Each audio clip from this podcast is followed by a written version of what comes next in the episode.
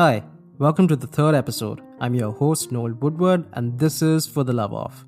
For the Love of the Big Little Screen, exploring Tenet with Manu and Yug.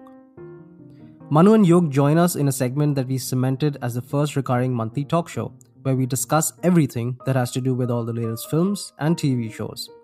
With this, we share what we've been watching over the past couple of weeks and what we're looking forward to in the months to follow.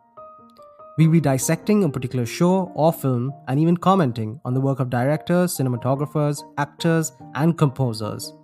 And we'll try all this by keeping spoilers to a bare minimum, unless mentioned otherwise.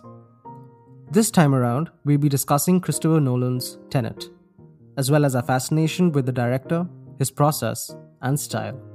So stay tuned. The episode airs this Saturday.